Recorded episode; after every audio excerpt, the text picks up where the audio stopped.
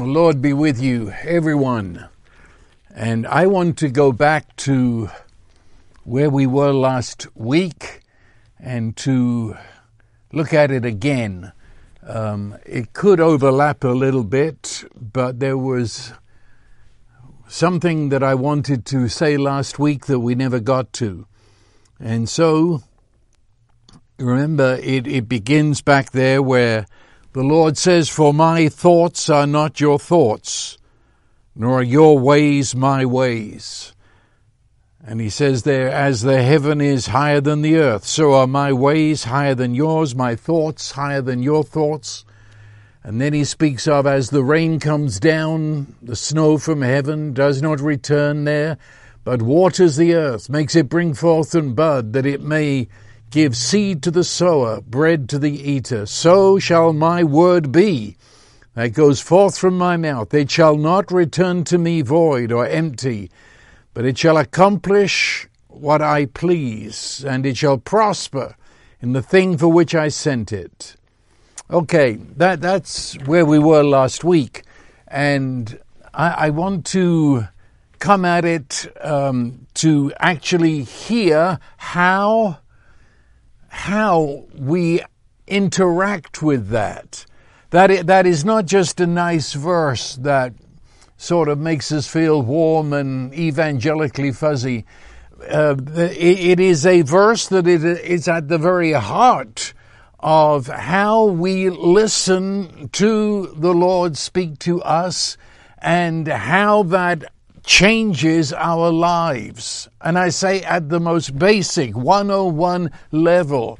You see, there are many who believe in God revealed in Jesus, but there is no present reality of that Jesus, no, no sense of the Holy Spirit actually communicating His heart to us now, nor is His perspective seen in their lives.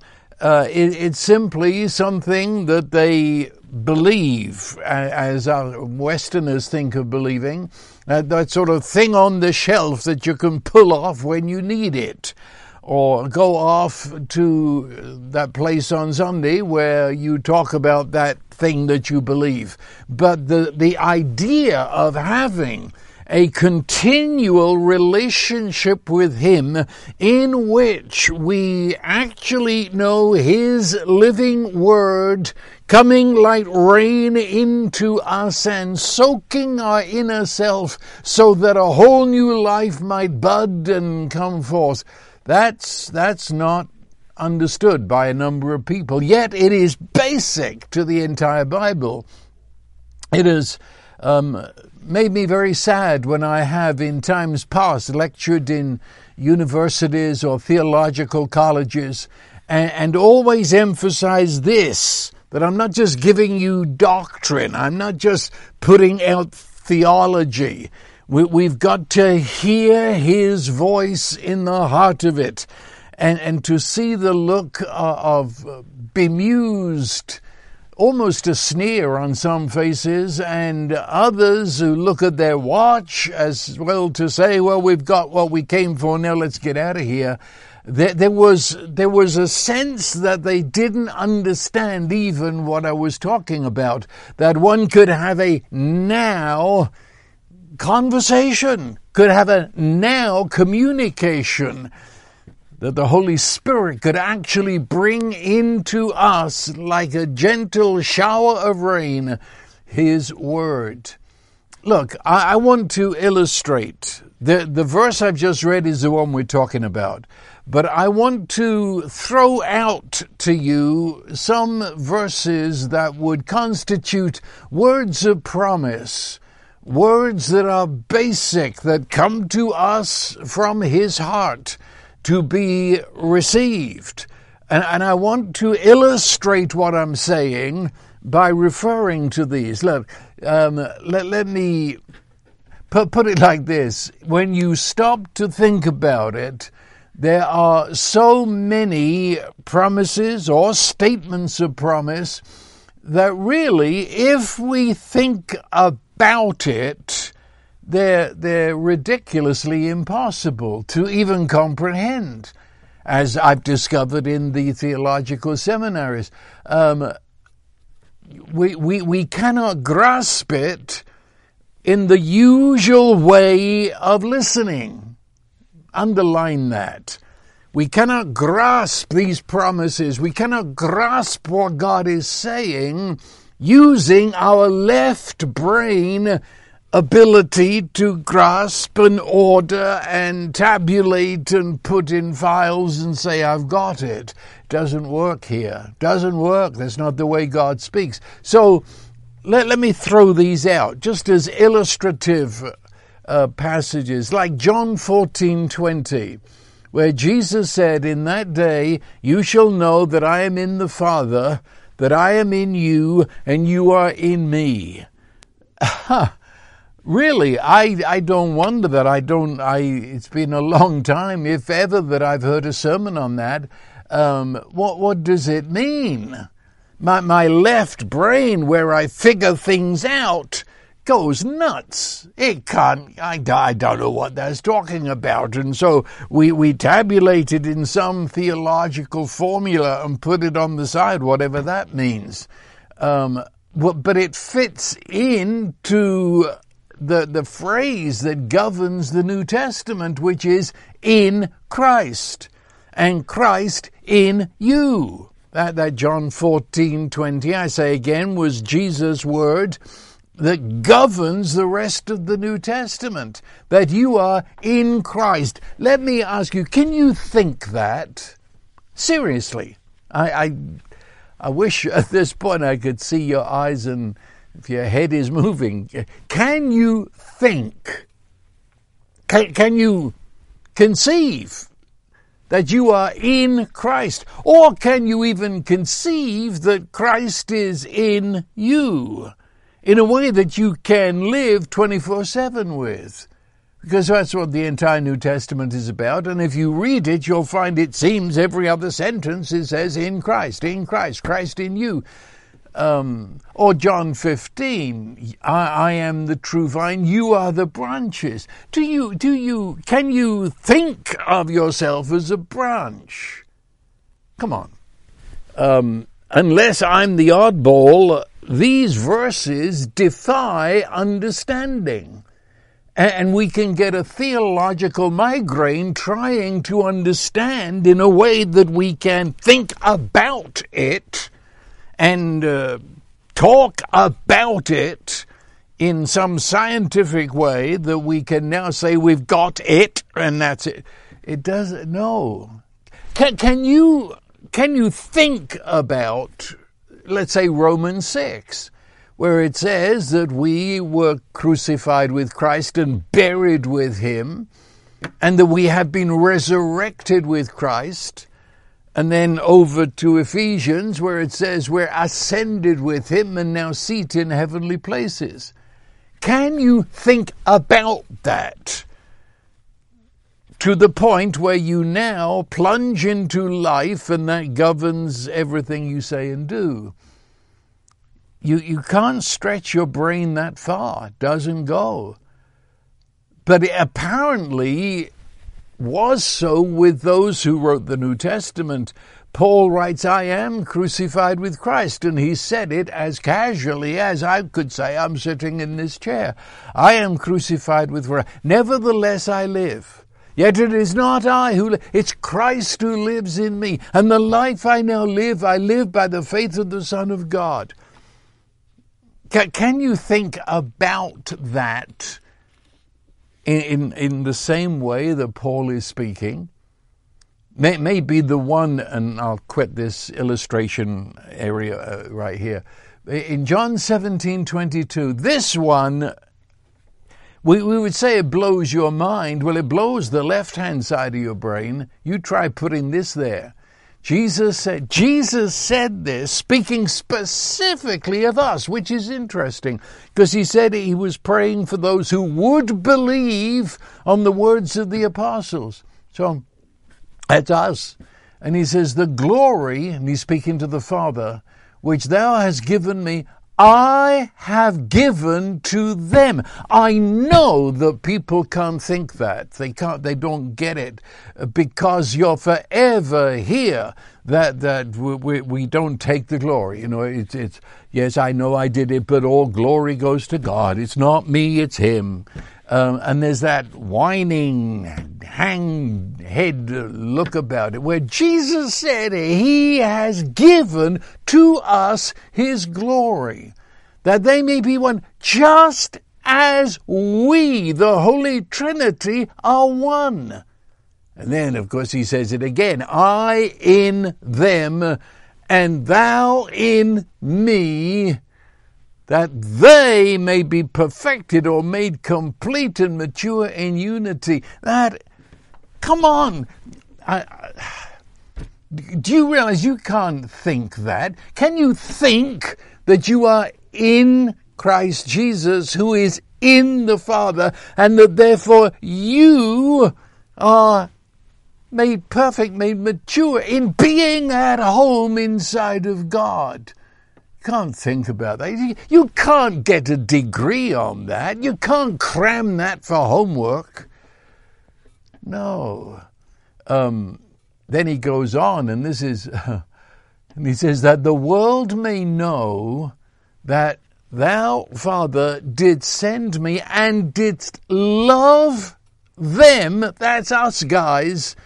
You did love them even as you loved me. Can, can, you? You just can't read that and say, well, now let's sing, you know, hymn number 500. Um, and he repeats it down at the bottom of the chapter. He says that the love wherewith you loved me may be in them and I in them.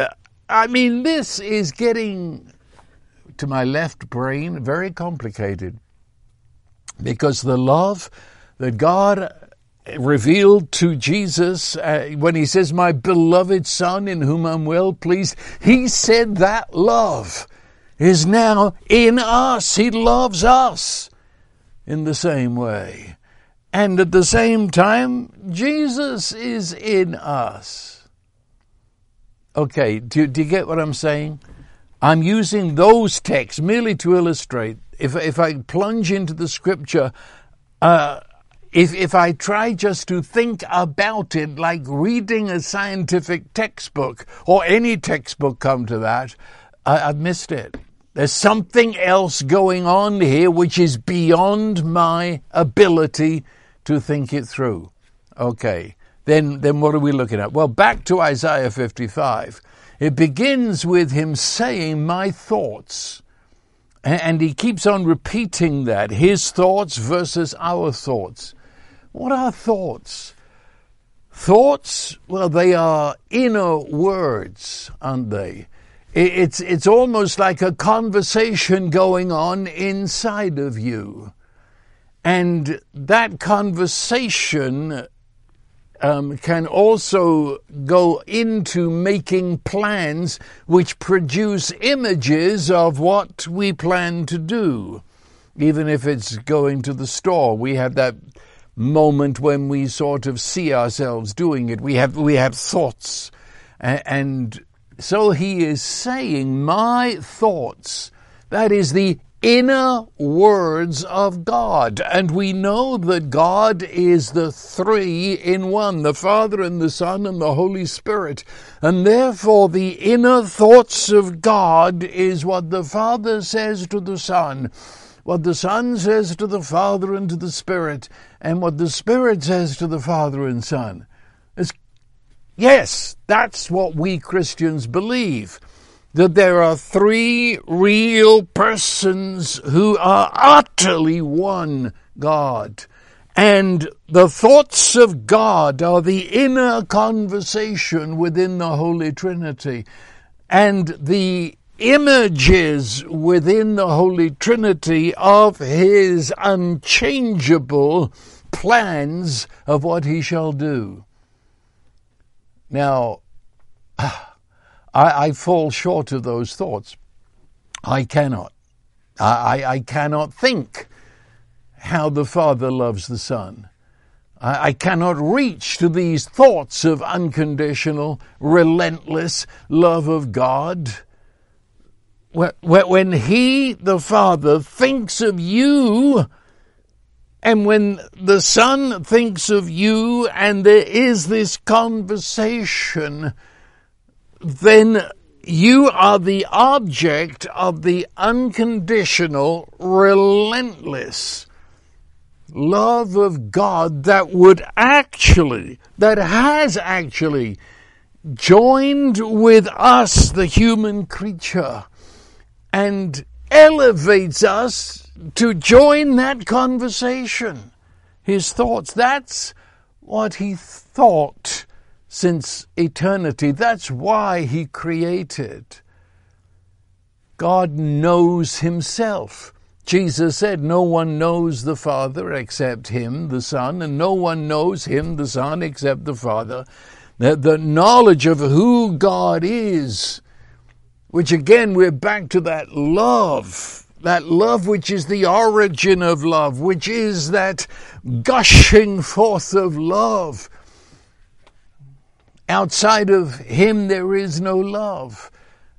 And God the Father is the only one who knows the depth of that love in His Son, and the Son is the only one who knows the depth of that love in the Father.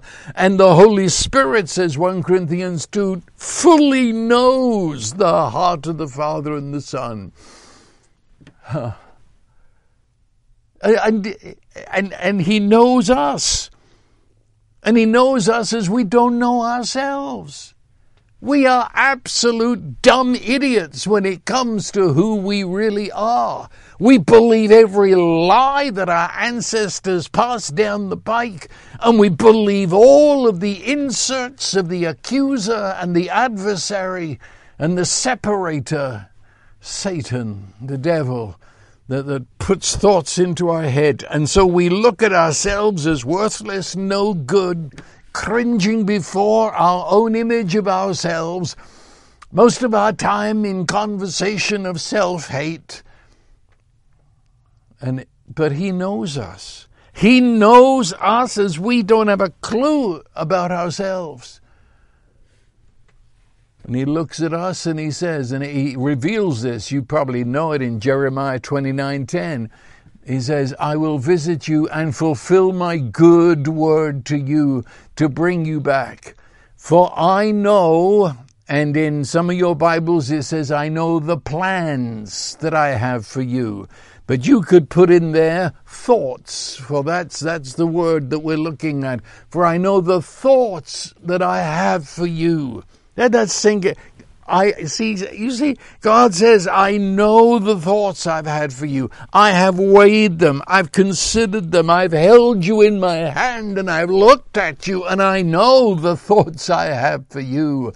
He says they are thoughts for, and the word is shalom, thoughts of incredible God peace filling your life. It is not for calamity.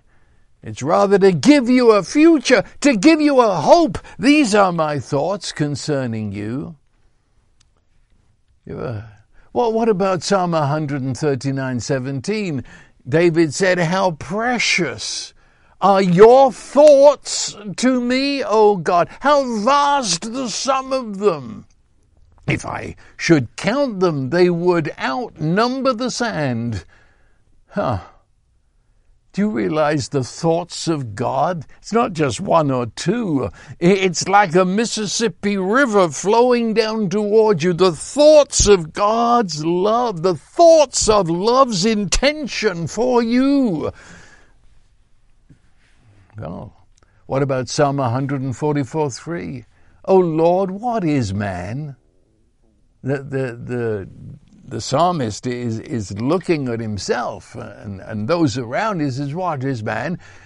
That you take knowledge of him?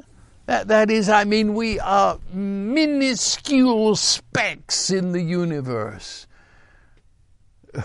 And yet, as I, I'm, I'm a speck smaller than a mote that passes through sunshine Uh, what's the Son of Man that you think of him? Man is like a, a, mere breath. Just his days are like a passing shadow. I want you to get into that and realize the, the enormity of what I'm saying.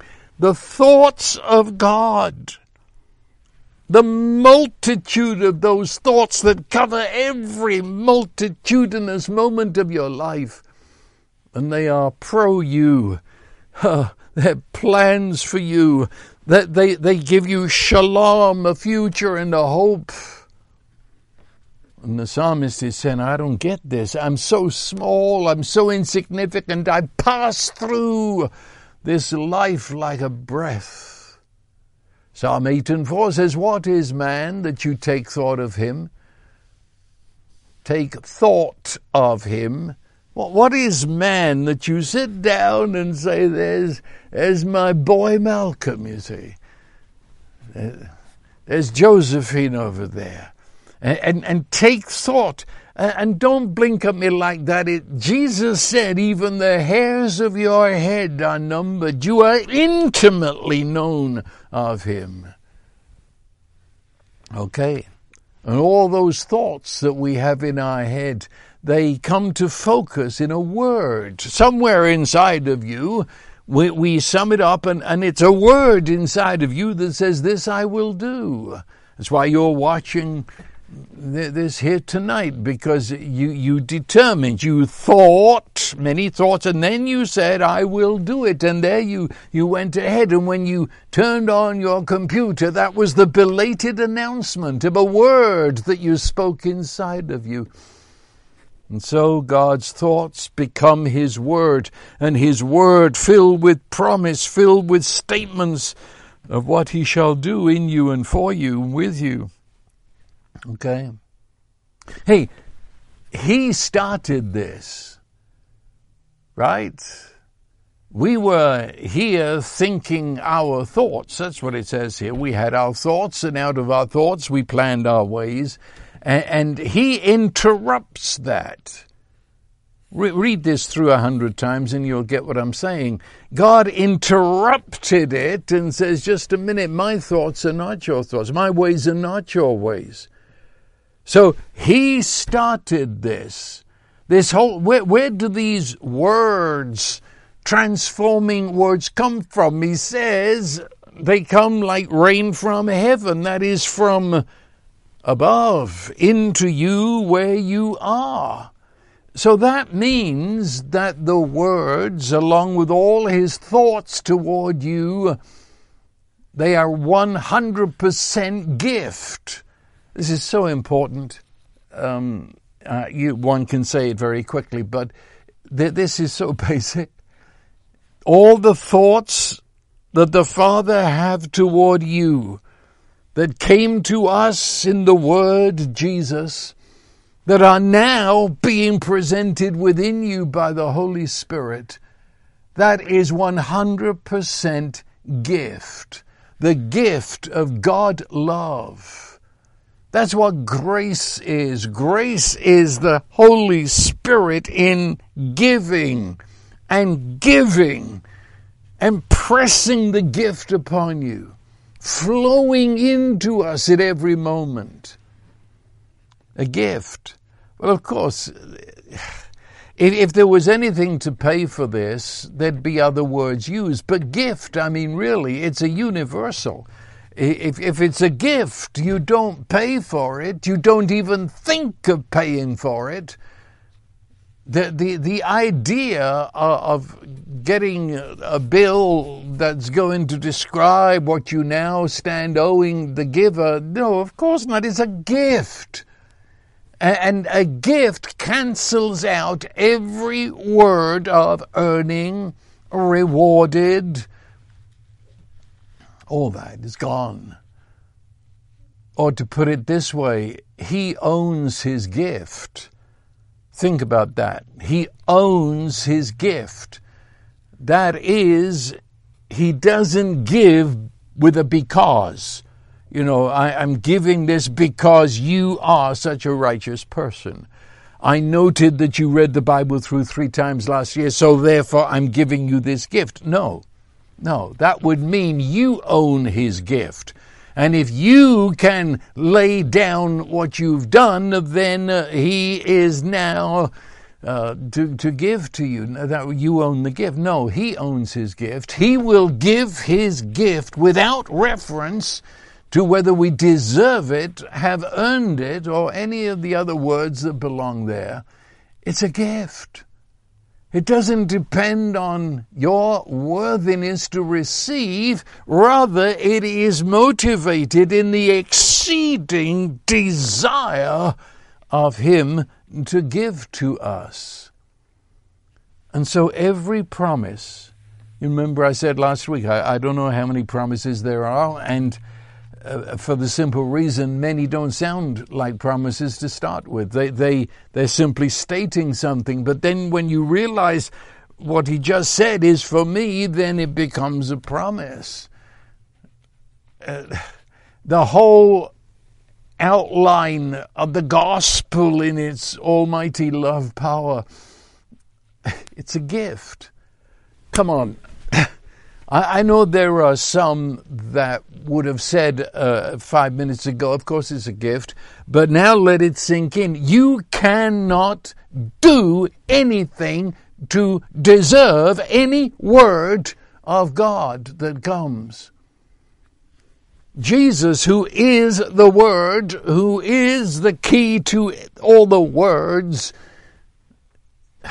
He is the gift. He is the gift. He is the gift. Lavish giving is the word in the epistles.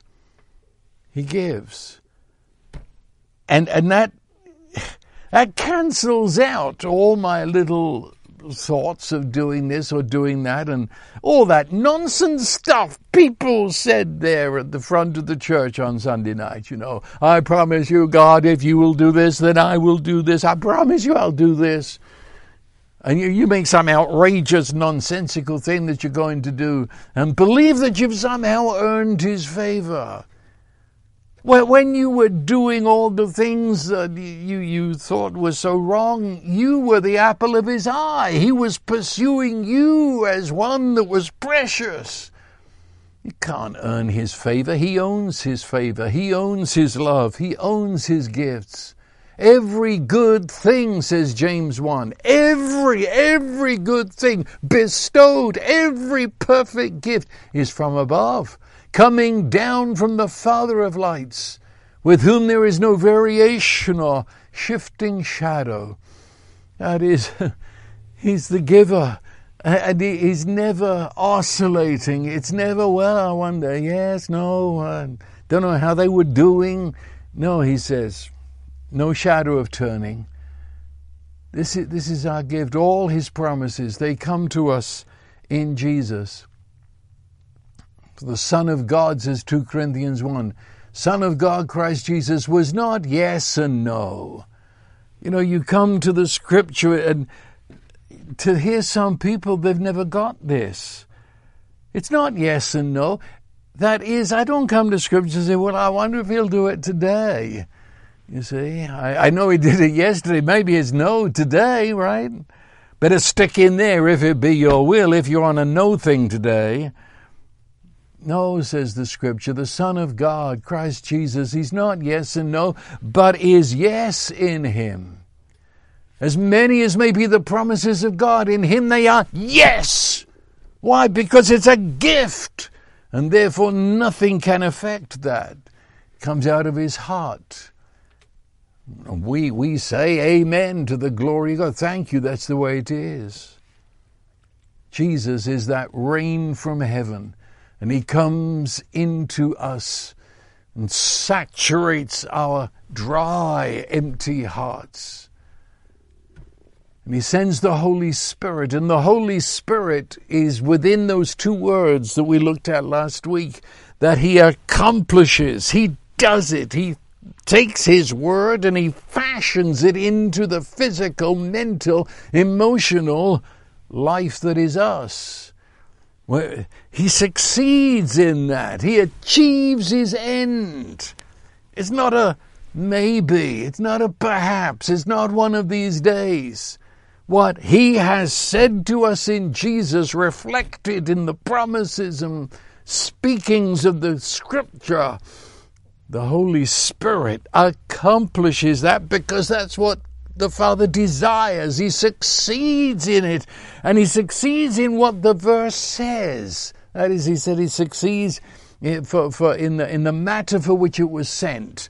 That is, read, read the matter. Listen to Jesus saying, This is what we intend to do. It's there, written, imprinted on your heart by the Spirit. Well, that's exactly what He's going to do. In, succeed in the matter for which it was sent to you. And it was sent. You didn't just happen on that.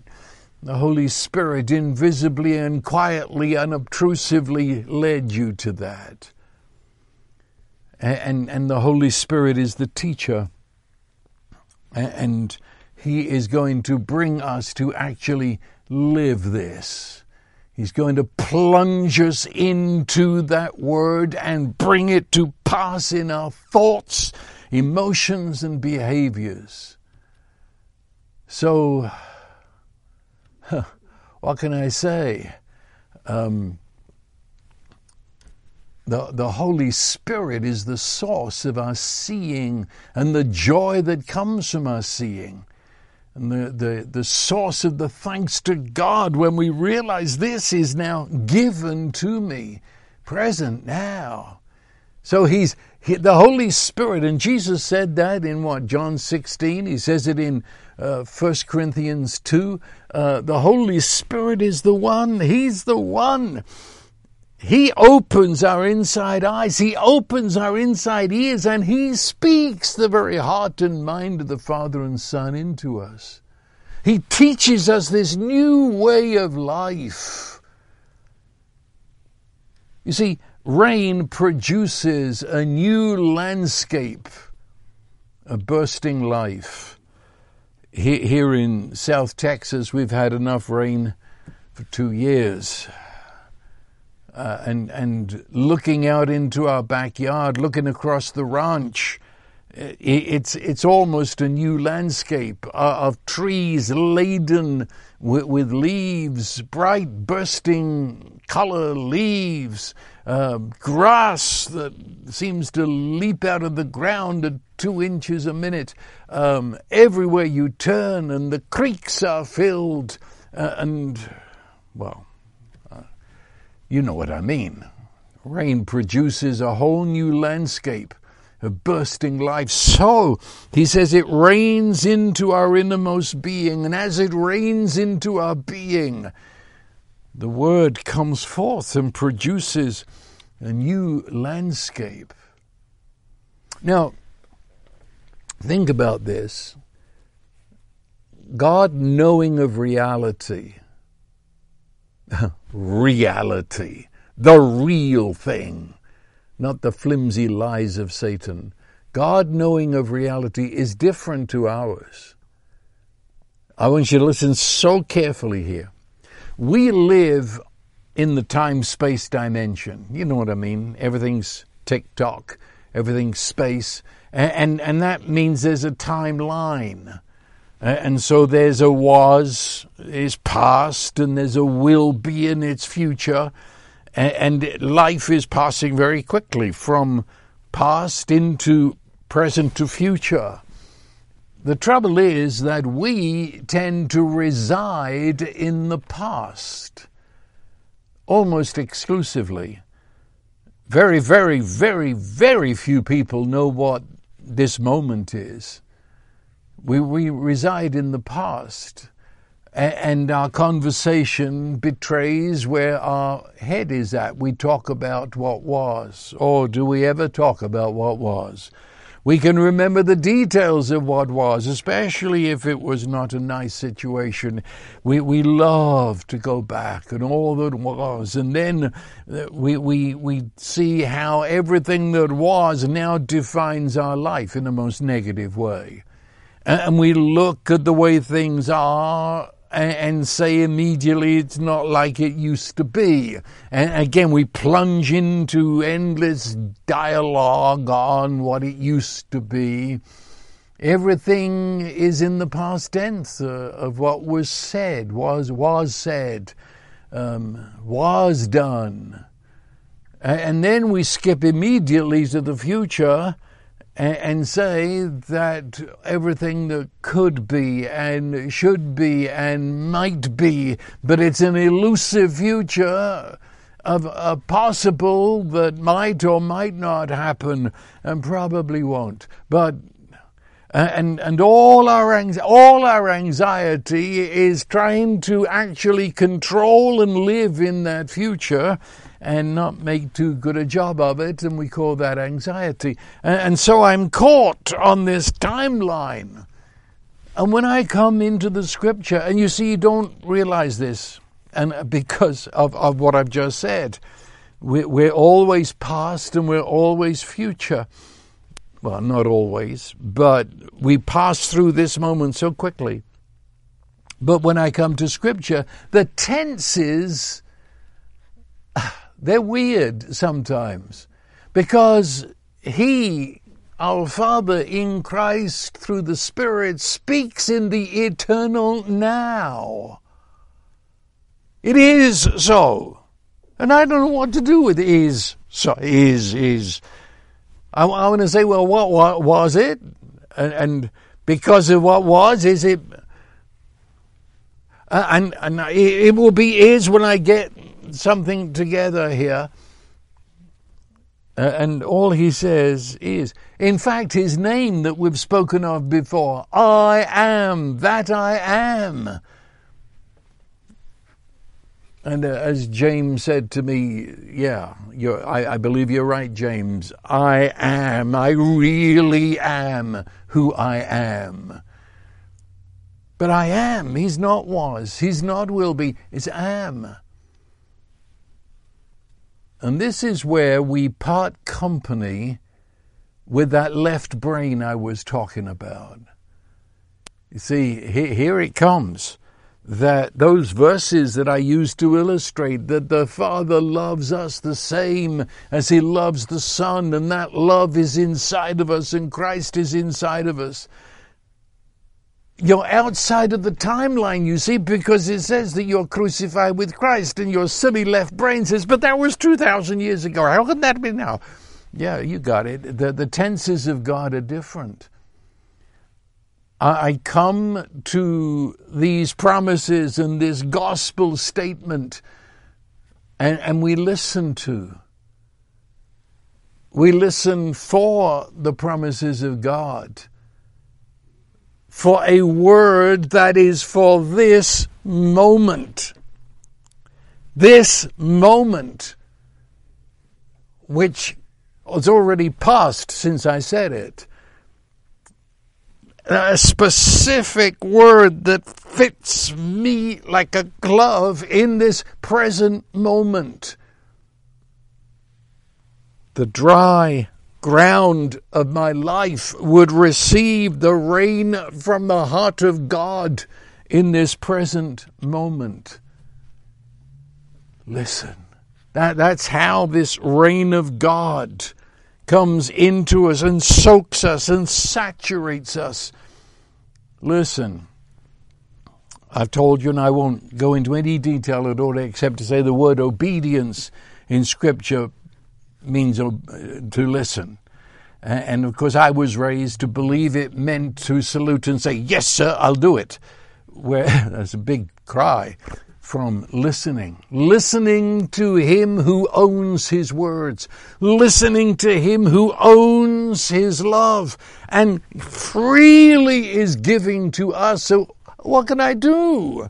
I listen he, he's already told me I can't do anything to be worthy to receive it, for he's already given to us.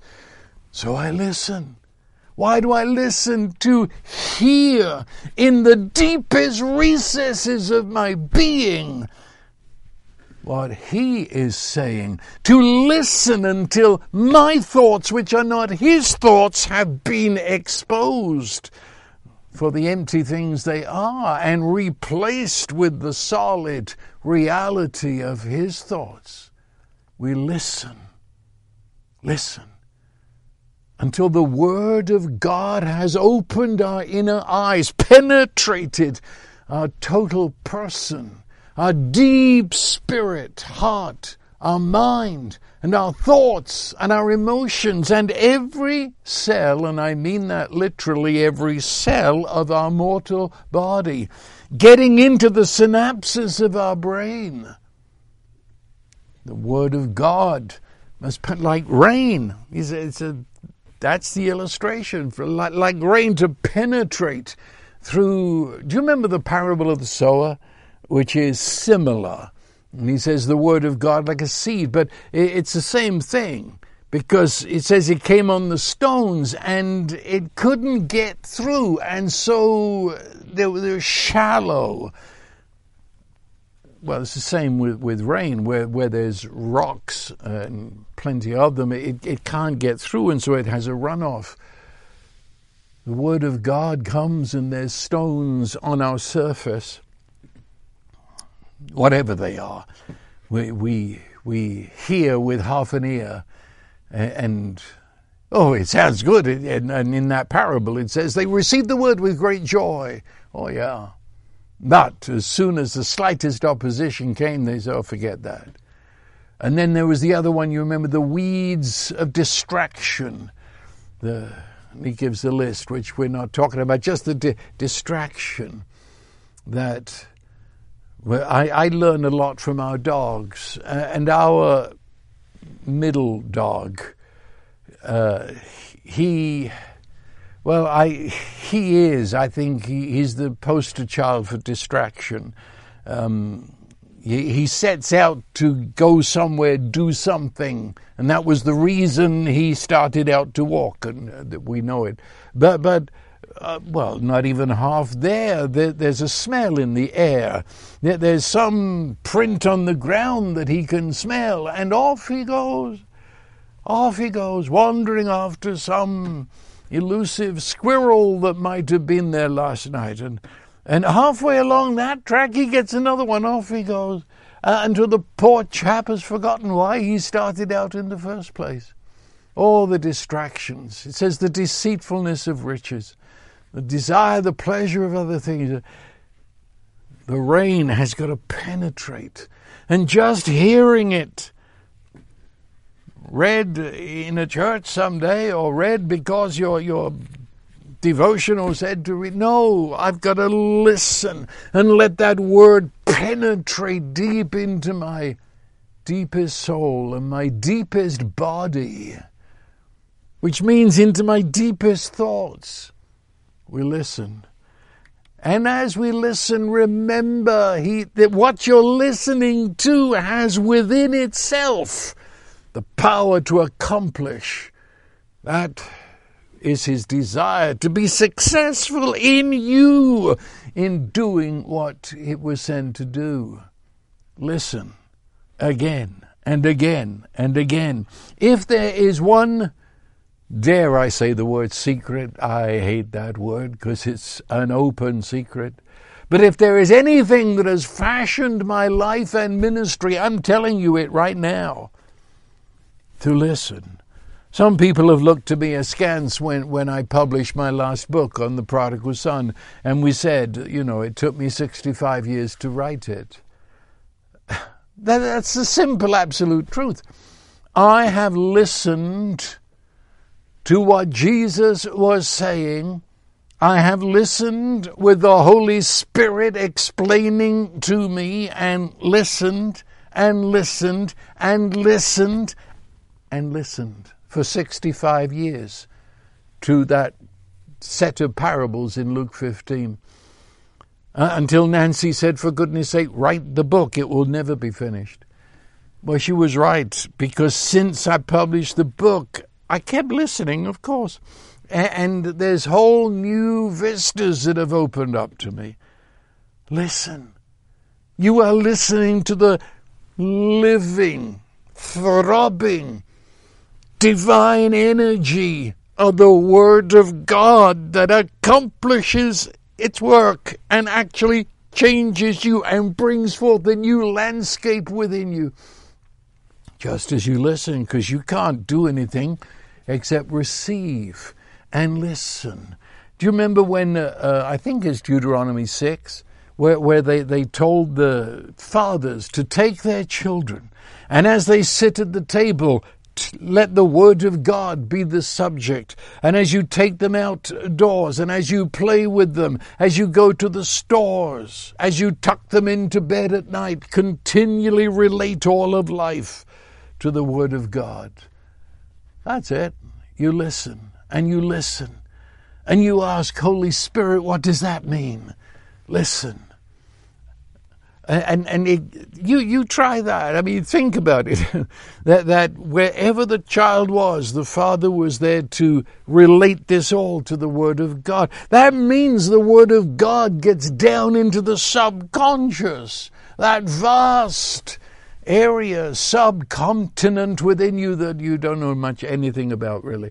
Uh, but there it goes. And from that subconscious sends back, it shoots and its roots and it sprouts and becomes that new life that is described in the scripture. Uh, um, I, I could go on and on there. But you, you get the point. We let the creative Word of God rain upon us and rain upon us until it saturates, saturates us. Um, and, it's now. You see, it's, it's now that where I find myself, the circumstances, the challenges, the opportunities, the Word of God is now the throbbing power, the very person of Jesus within me through the Spirit. See, if you if you read it like a Westerner or read it with your left brain, there, there's that separation. Do, do you get that? See, separation. That well, he did it. And I mean, I was raised with this, and I know many of you were too. Yes, there, I was raised in a church which delighted to talk about what God did, but when it came to any comprehension of Him doing anything today, they froze and immediately threw it off into the future. And so one then is raised with a mind, a religious separation that God's up, He's back, He's ahead, but in this moment I'm not sure about anything. I'm removed from Him. I'm on the outside looking in. But these promises only speak in the now. Right at this moment, this is what He is doing. And, and, and it's, it's stating we're inside the pro- It's happening while I'm reading it. Do you get that? I, I'm connected to His Word, and therefore, as I read the promise, I read it with the realization I'm inside of this. This is what God is doing now.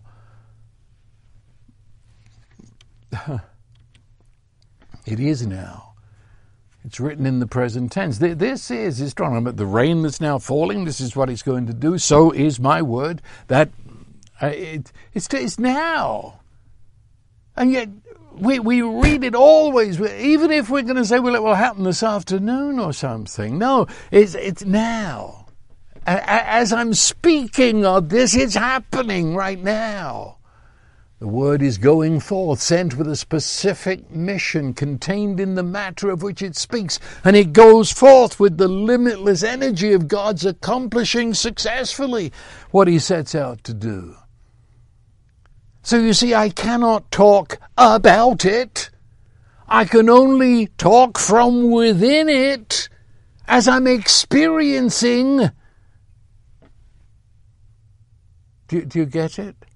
See, I back to those. I I cannot ultimately explain how God the Father loves me and loves you even as he loves Jesus the Son. I I, I cannot explain how he says of Jesus, This is my beloved Son in whom I'm well pleased. And he looks at you and says, This is my beloved. My beloved Jack, my beloved Mary, in whom I'm well pleased. I, uh, I have to know that. I'm sitting inside it. And then I'm speaking within it. And I know, I know it is so. I'm, see, it's not this banging around in my head. It, it's, I know so. It, it's gotten inside of me. I have sat and I've listened and I have read the scripture and I have heard the Spirit witness with my spirit. It is so. I am crucified with Christ. I am. See, but I don't go on the timeline trying to say, well, how did that happen? I don't know. That's what God did that before I woke up. And so the word has been given and now urgently seeks his mission in us. So we move into a different kind of thinking. It's the same kind of thinking as we experience in imagination. You know, in imagination, you never know how you get there. In imagination, you're always there. And it's happening. And your emotions join in. Do you follow me? So I come to verses like this, and, and it's already done. I didn't have to climb the mountain. I found I was already there. And I read the scripture, I listen to the Spirit from the viewpoint of I'm already here. So you're crucified with Christ, you're risen with Christ, you're seated with Christ in heavenly places. Okay, is it? I mean, step into that as is. It's a fact. And my left brain says, stop, stop.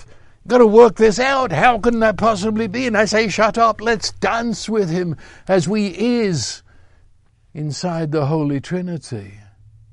It is so. We see ourselves as the Father says we are, as his thoughts have determined we are. We act in the light of that. It's in the now present the word of experience, personal observation, defying abstract facts. We've got to have inside eyes opened, inside ears, and then we is so. It is. We don't stand outside looking in, believing that insiders are special people. Look, okay, how can I say this? Ezekiel talks in his prophecy of the river of life. I believe it's Ezekiel 47.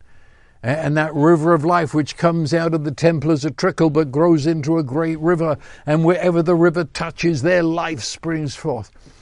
And he's in his prophecy reporting on that. But then he gets into the river. And then he walks in the river until he says, I, I, I can't touch the bottom, it's waters to swim in. Well, that's what I'm saying. Your, your students, look, I'm speaking to some of you, you're in Bible school, you're in these theological seminaries. I'm, I'm talking to you who will be the pastors of tomorrow. Look, you have been too long standing on the riverbank reporting on what water is. Jump in for goodness sake and swim in God. And it's a matter of is it? I mean, is present tense. It is so. Then is. Okay. Here on a gloomy day, there comes through your window a, a ray of sunlight. And, it's uh, so clearly defined sunlight. And it cuts through the gloom of your living room. Now, you can stand there and say, well, we've been waiting for many days for a bit of sunlight, haven't we? Or, or you can, as some might, describe what sunlight is and have a go at saying what's happening there. Or you could be as a little child, and Jesus said that's what we are to enter the kingdom, and go and stand inside the beam of sun and stare right up into it and feel its warmth and enter into the summer of its being. That's what I'm talking about. Don't stand outside singing about Him, talking about the gospel, analyzing the gospel, debating the gospel. For goodness sake, man, get in the sunbeam. Let the sunlight, He is risen. He, the Sun of righteousness, has risen with healing in His rays. And so we step into Him. And I mean, when I say step, it's the matter of an instant, a moment. Faith just says, it is so. And we listen then from within the happening. We listen from within His embrace that He loves us as He loves the Son. We, we actually move around inside God the Father and Son and Holy Spirit and understand what we could never explain that I am in Him and He is in me. Yeah. Did that make any sense? We enter the world of is so now. Now I look out at all that is happening, but I'm looking at all that is happening with the is so now of God who is love, God my wisdom, God my strength, God my refuge, God my ability, God my all in all, and rejoice and give thanks, for it's all beyond my comprehension. And the giving of thanks is a vital part of this. Rejoice and give thanks. For he who initiated this, who has given us such a salvation, who is now in the act of realizing it in us, rejoicing over you for who you are because of who he is. And that means he is rejoicing in every cell of your body and every synapses of your brain so that your whole body, thoughts, and actions flow with His Word. Do you remember? Yes, it's in that chapter 15 of Luke, where one of the continual statements through that passage is Rejoice with me, for I have found my sheep which was lost. Now, come on we, we know the, the, the, the woman there, the shepherd there, the father there. It's, it's, it's Jesus' image of God, triune God reaching to us. And he's talking uh, of himself as being the one who has now come where we are and has grasped us sheep in his hands and carries us to the Father. And, and he says, and it's echoed with the Father, Rejoice with me. I have found my sheep which was lost. And in the final parable of the elder brother, in his rage at this love that he sees in the Father, or the word of God to us, the last is, It is necessary that we rejoice and be glad over your younger brother, the one that's returned. Now, just a minute. You listen for a hundred hours to that and begin to realize, listen to it. Listen to it. Jesus is saying and saying to the Father and to all of heaven, rejoice with me. And rejoice is the most extreme word in the Bible for gladness. It's joy on steroids.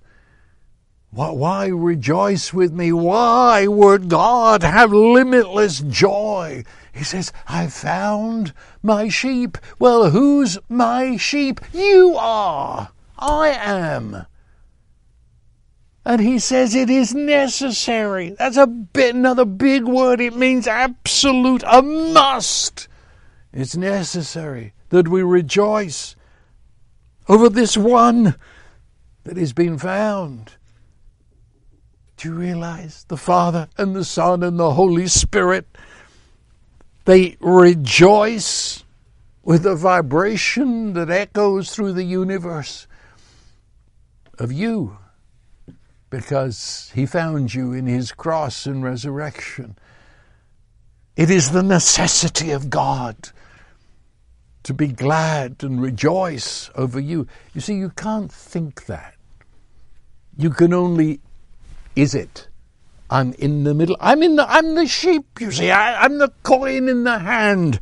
I'm the son in the embrace of the Father. I'm part of it. I've been caught up in the rejoicing of God. I've listened until it saturated me and I've become it.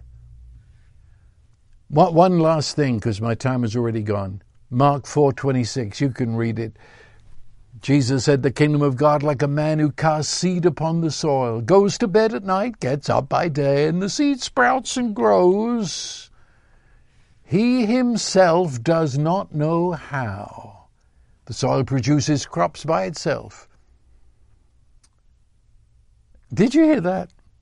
Well, it's a parable of the seed, but it works just the same with the rain that makes the seed grow. Do you hear what Jesus is saying? Let the seed of God enter into you. Listen to it and give thanks because it is so. It doesn't come as a command of something you've got to do. It is coming as the message, the announcement of what He's given to you. So listen and say thank you.